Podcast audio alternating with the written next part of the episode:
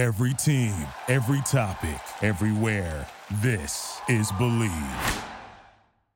Yeah, I had a subscriber ask me about Sebastian Hoeneß, and you know, I, I, can understand why Bayern fans would be kind of warming to him. He's obviously doing extremely well at Stuttgart. Uh, it's you know, as things stand, it's between him and Thomas, uh, sorry, him and Xabi Alonso for Manager of the Year. The only thing I would say is that bear in mind how much legwork Julian Nagelsmann had to do in the Bundesliga before he was considered for the Bayern job.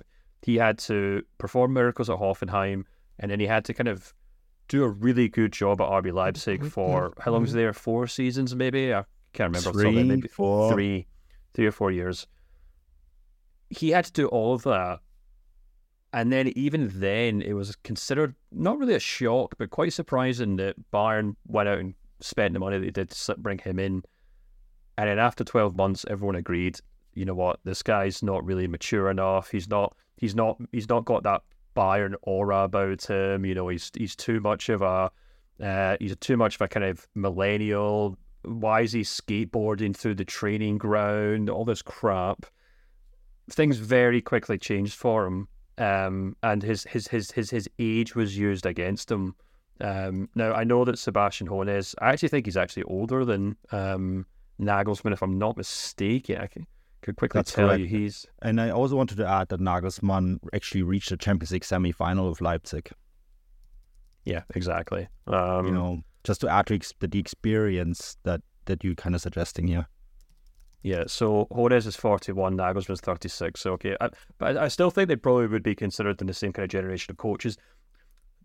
Only th- only point I'm going to make is I'm not here to suggest that Sebastian Hoeneß would be a bad Bayern Munich head coach. All I'm suggesting is that they went down that route of bringing in the kind of exciting young Bundesliga head coach with Nagelsmann, and he ended up butting heads with the, the hierarchy of Bayern. Um, just as much as Hansi Flick, and then Thomas Tuchel after him. And there's a, there is a kind of recurring pattern here um, that suggests that these coaches come in, they expect to be in charge of a club that's challenging for the Champions League, and then they get very frustrated um, at the lack of maybe proactive um, work that's been done in the transfer window compared to the other kind of super clubs around Europe. Um, and I don't know. I just, I, I just kind of think if I was, if I was Sebastian Hoeneß, I'd probably be taking a step back from any sort of hope, um, you know, any sort of kind of suggestion that he would be going to Bayern because he's got a good, very good thing at Stuttgart right now, and why would you want to be the guy that goes in there to to to to to, to you know put out the flames at Säbener Straße? You would you would rather wait until someone else has done that, rebuild the squad, went through all the growing pains with the new players then you would step in and take on that squad. You don't want to be the guy who's having to basically start from you know square one. No, and uh, you know uh, it'd be a really difficult job at the moment. Um, I mean, uh, you could say the same about Xabi Alonso, right? Who, who I kind of sense might actually stay in Leverkusen, um, which is obviously a completely different story. But um, it it's a really difficult question that the Bayern bosses have to answer here because I think it's very much obvious now that this enti- the, the squad might need to be torn down. Um, you could probably look at selling several key pieces here. Gnabry comes to mind. Maybe even Sané, who's every once in a while making noise about leaving, right? Um, Coman, Kimmich and Goretzka, can you really keep them all? Um, you might even want to consider, okay, if Davies isn't renewing his contract, do you sell him as well? Um, it's what are we going to do with the goalkeeper position? There's so many question marks, and then who do you put in charge of that, right? Um, I think if I was Bayern Munich right now, and I know that Max Eberl is going to come in to be the director of sport. And if you want to know the difference between sporting director and director of sport, I suggest you listen to Matt, my special on Max Eberl coming to Bayern, because we explain the difference there. Um, is if Max Eberl, when Max Eberl comes on, you would expect that he would make a full analysis with Christoph Freund, sit down and look at the squad, look at the coaches, the coaches, I'm plural here, right? The entire staff. Um, and then decide what to do. And because that's his decision, and I can guarantee you right now, without Max Eberl being installed at the Bayern board, there will be no decision made on Thomas Tuchel. Because that is a strategic decision that they have to get absolutely spot on before the summer transfer window. Either you stay with Tuchel or you bring in a new coach, and who is going to be that new coach is such an important decision that you cannot make that with a without the director of sport already installed, right? because you have to get that absolutely 100% right.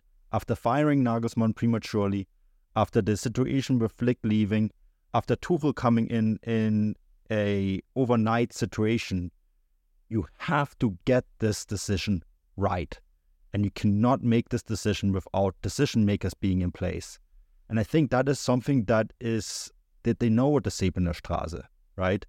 Um, do I think that Thomas Tuchel is going to be long term the right decision at Bayern Munich?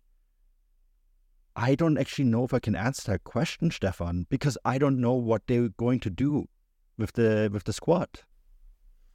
Yeah, I think what probably everyone can agree on is that Bayern either have to make some big changes with the head coach, or they have to make some big changes with the squad going forward to get back to a level that they want to be at. Um, history would suggest that clubs tend to sack the coach because it's easier, it's cheaper. Or sometimes um, and, will just decide to leave, like Jurgen yeah, Klopp, of right? course, yeah, yeah, of course. Um, and it usually reflects purely on the, you know, the the the the the, the, this, this, this, this, the club as a whole. If the squad has fallen into disarray, that doesn't always work though. And I do think in this instance, you know, we'll have a lot of Bayern fans, I'm sure, in the comments saying, you know, I'm sick of Thomas Tuchel. I hate the way the team play. They're so boring. They're so dull. Yeah, I get, I get, it too. But I think if you actually look at the evidence uh, and you come to the conclusion that either Thomas Tuchel isn't a good enough head coach or the squad isn't good enough to do what he, nor Nagelsmann, nor Hansi Flick could get out of it, I would suggest that the problem is the squad, to be perfectly honest with you. And I completely agree with you that it's more likely that Bayern are going to take a hatchet to the squad in the summer and keep Thomas Tuchel and try and build something um, rather than sack him and bring in someone like Sebastian Hoeneß and hope that he can get another two or three years out of Thomas Muller. Um, so if the question is how who do you bring in to replace Thomas Tuchel, the question the answer is there's not really anyone that you bring in. The, the, the, the much the much harder, more difficult question that needs to be answered is how many of these players at Bayern Munich simply aren't good enough. Thank you for listening to Bleav. You can show support to your host by subscribing to the show and giving us a five star rating on your preferred platform. Check us out at Bleav.com and search for B L E A V on YouTube. Our house is a mess. Come on in. I'm Amber Wallen, internet comedian, plant queen, and host of your new favorite podcast, Fly on the Wallen. Okay, that's pretty presumptuous to assume that this is going to be their favorite podcast, by the way. Like, come on, Amber. Anyway, that wasp that you just heard interrupt me is my husband. And co host, Benjamin Wallen, also a comedian, and I host people at our home. I have a great wine collection in my cellar. Well, you mean the mini fridge? It's a mini It's a mini yeah. fridge. New episodes of Fly on the Wallen drop every Wednesday. Listen in as we discuss relationships, books, and keeping our sweet baby kid alive while we make laughs on the internet. Subscribe to Fly on the Wallen wherever you get your podcasts.